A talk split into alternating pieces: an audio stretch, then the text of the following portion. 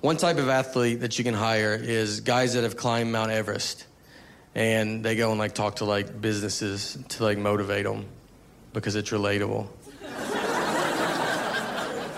it's that's like it's not relatable at all. This guy climbed Mount Everest and he's going to try to talk to people that are trying to park as close as they can to the building. Can't knock the hustle.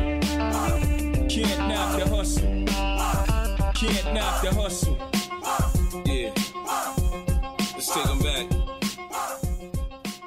Hello, hello, and welcome back or welcome to season 14 of the Raise Your Game Show, a podcast dedicated to providing you with practical, actionable ideas, concepts, and strategies to help you improve your individual productivity and your team's organizational performance. I'm your host, Alan Stein Jr., corporate keynote speaker and the author of two books Raise Your Game, High Performance Secrets from the Best of the Best, and Sustain Your Game, High Performance Keys to Manage Stress avoid stagnation, and beat burnout. In this season, I'll share the most impactful lessons I teach on stage, along with exclusive commentary to arm you with the tools you need to level up your habits, mindset, focus, and self awareness. Each episode will be short and sweet and concise by design. Each featured lesson was pulled from a video on my YouTube channel. You can find the link in the show notes. If you like what you hear, in addition to sharing this podcast episode, I want to also encourage you to check out youtube.com backslash Alan Stein Jr. Hit subscribe and share your favorite videos with your friends, colleagues, and social following. Remember, a candle loses nothing by lighting another candle. All right, let's get on with today's episode.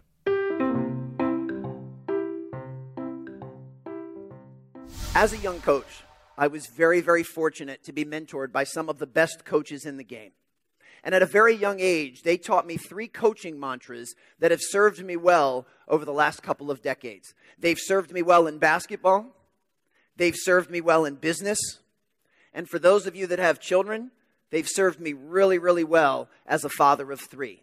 I have nine year old twin sons and a seven year old daughter. And the three that coaching mantras or leadership mantras I'm going to share with you, they make up the foundation of my parenting philosophy. The first coaching mantra, which is Leadership 101, is the mindset it's not about me, it's about you. You should be able to say that to every single person in your organization when you're in a position of leadership. It's not about me, it's about you. You should be able to say that to your spouse. You should be able to say that to your children. You should be able to say that to anyone that you want to have a, a heavy influence over. Now, this is not thinking less of yourself. And this is definitely not going back or contradicting how, how important it is to fill your bucket first. This is coming from a true place of being a servant and showing others that in this case, what's most important to you is what's most important to me by default. See, we know as human beings that we all have different personality styles, different learning styles. We all feel love differently. We feel appreciation differently. We're all different. But when you're coming from a place of leadership, it doesn't matter what my preference is. I need to play in your sandbox. I need to do what's your preference. There's two types of children in this world there's those that can take an aspirin pill, and there's those that need it smashed up in applesauce in order to take it. It doesn't matter which one you are, you're still going to get the aspirin. So, my goal as a leader is to figure out how do you like your aspirin? Can you take it straight or do you need it with some applesauce? Because my job, it doesn't matter how I like my aspirin. As a leader, all that matters is how you like it, and I'm going to deliver it in a way that's most meaningful for you.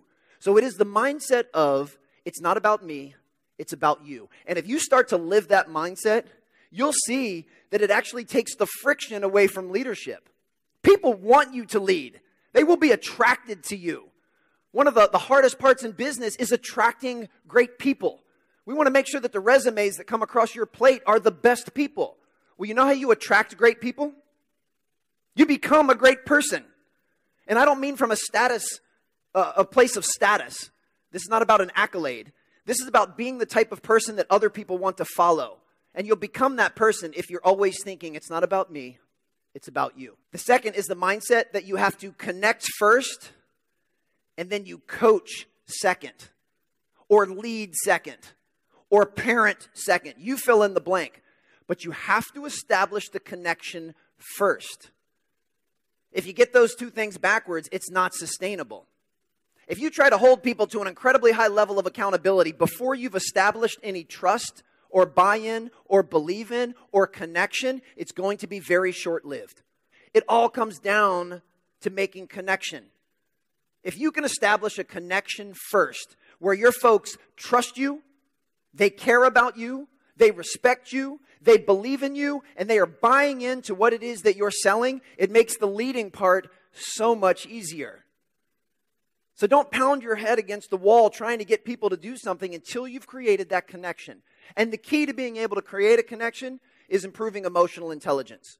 Because emotional intelligence is arguably the most important skill set required for establishing human connection. And when you can create that connection, your folks will do whatever you want them to do. And they'll want to do it at such a high level because they care about you and they want to impress you. So we always connect first, and then we coach second. And then the third, and this one really absolutely is the foundation of my parenting philosophy. There's only two options in leadership you accept it or you correct it. That's it. You either accept the behavior that goes on or you correct it and you fix it. Complaining is not a third option. It's the easiest default, and it's the one that everybody leans towards, but complaining is not an option. Any behavior that goes on, any attitude, any action, anything that someone does in your organization either is something you accept as part of the culture we're trying to create, or it's something we're going to correct. The magic behind the correction comes back to emotional intelligence. If Joan is exhibiting a behavior that is not in alignment with our company values and our culture, I have to find the best way to communicate that to her so that she won't be defensive, so that she'll want to get on board. And that's where emotional intelligence comes in. Uh, Christine talked about that feedback frame yesterday. I thought that was absolutely brilliant. I'm going to make sure that I incorporate more of that into what I do. So if I see some behavior that I like, I'm going to praise it and I'm going to praise it often because that which gets praised gets repeated. And if I see some behavior that I don't like, it's causing some friction, then I need to figure out what is the best way that I can get this across to this person so that they'll want to change their behavior. Complaining won't do it. Making excuses won't do it. Blaming others won't do it. If you want to leave this conference and just feel lighter and happier, get rid of blaming, complaining, and making excuses. Those three things will never, ever serve you in any type of positive way. Now, we are human beings, so there are going to be times where even the best of us complain a little bit. Or you might even have a legitimate excuse. Or it might be in your mind completely understandable to blame someone else. It doesn't make it right, and it doesn't mean it's going to help. There are a lot of things in this world that are understandable. It doesn't mean that they're acceptable. And as a leader, you have to hold yourself to the highest level of accountability. So, no blaming, no complaining, and no making excuses. We will accept it or we will correct it. That is it.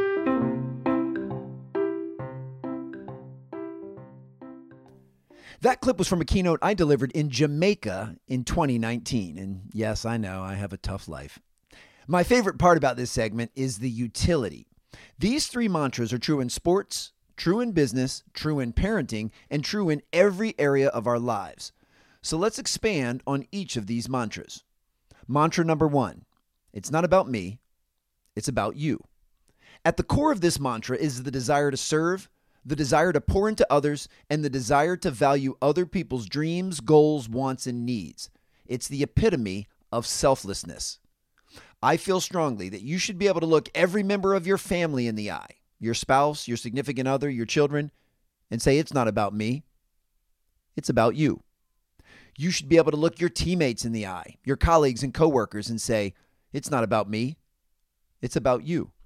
And you absolutely need to be able to look those that you serve in the eye, your customers, clients, and members, and say, It's not about me, it's about you. When you can shift your focus off of what you want from people and put it on what you want for people, you become the most magnetic person in any room. And two other concepts come to mind when I think of this mantra. Number one, if you focus on taking and accumulating, you'll never have enough. If you focus on giving and serving, you'll never run out. And number two, a candle loses nothing by lighting another candle. When you say it's not about me, it's about you, you gain strength, you don't lose it. Mantra number two connect first, coach second. I learned this very early in my career that the key to effective leadership is to connect with those that you lead. You must earn and establish trust, respect, buy in, and believe in before anything else. That is the foundation. That is the prerequisite. In fact, you can only hold someone accountable to the level of trust and respect that you've built. And the essence of connection is caring. The adage of no one cares how much you know until they know how much you care is an eternal truth. And mantra number three accept it or correct it. I love this mantra because it's binary by design. While most of life and most of leadership falls in the gray area and is heavily nuanced, making things binary can provide helpful clarity. Ultimately, every single thing someone on your team says or does is either aligned with your purpose, mission, vision, and values, or it isn't. There is nothing in between. When you observe someone on your team doing something that is in alignment with your purpose, mission, vision, and values, you need to acknowledge it and praise it because that which gets praised gets repeated. When you observe someone on your team doing something that is not in alignment with your purpose, mission, vision, and values, you need to care enough to correct it and to coach them up. And don't forget, blaming, complaining, and making excuses is not an option. Well, that's it for this episode. I hope it helped you raise your game. If you're interested in learning how I can deliver messages like this to your team or at your next event, please visit alansteinjr.com and hit the contact tab in the upper right corner. If you found this episode helpful, would you be open minded to supporting the show? Would you be kind enough to take 30 seconds and leave us a rating and review? That helps support the show's mission and message more than you know. Can't knock the hustle. Can't knock the hustle. Can't knock the hustle. Yeah. Let's take them back.